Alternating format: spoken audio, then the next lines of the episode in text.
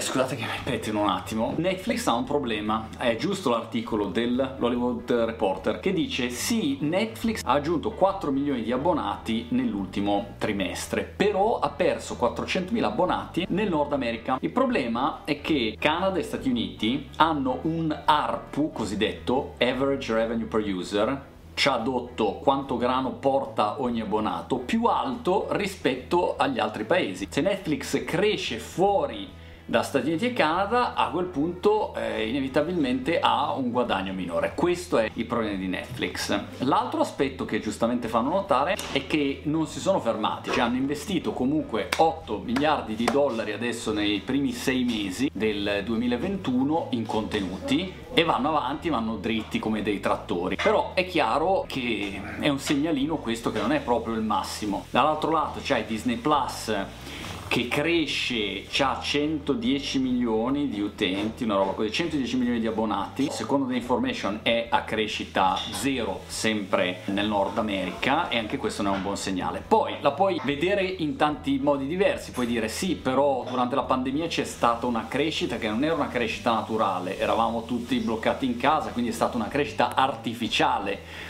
quella di Netflix e si aspettavano di non continuare a crescere così. Il secondo problema che hanno avuto è che hanno avuto comunque delle problematiche, dei ritardi per produrre contenuti. Con la pandemia non potevi produrre nello stesso modo in cui producevi pre-pandemia, ci sono stati molti ritardi, per cui non sono potuti uscire con un sacco di serie o film o originals che magari avrebbero portato abbonati più interesse. Un altro aspetto è che la concorrenza oggettivamente c'è, Disney Plus c'è, però anche Disney Plus ci avrà i suoi casini, dovrà probabilmente ampliare un po' l'appetibilità a un pubblico più generale. Se io vado su in questo momento c'è Disney, Pixar, National Geographic, però vado ancora su Netflix per vedermi tutta una serie di altri contenuti. E poi ci sono anche gli altri player, per cui non so, H B O, qua ad esempio la serie Succession, io l'ho vista bellissima su Now T V, che prendono in licenza le serie di H B O, ad esempio. È un cinema, quello dello streaming, da capire che fine farà. Alcuni dicono, ah beh, dopo la pandemia la gente si è rotta le palle dello streaming, ci sarà un calo inevitabile. Se volete invece il mio parere, no, non ci sarà quel calo drammatico, perché è un'abitudine ormai che hai preso, al posto di guardare la televisione ti guardi Netflix o ti guardi Disney Plus, ma quello che conta è tirare fuori la serie interessante, il film interessante, che a quel punto ti aggancia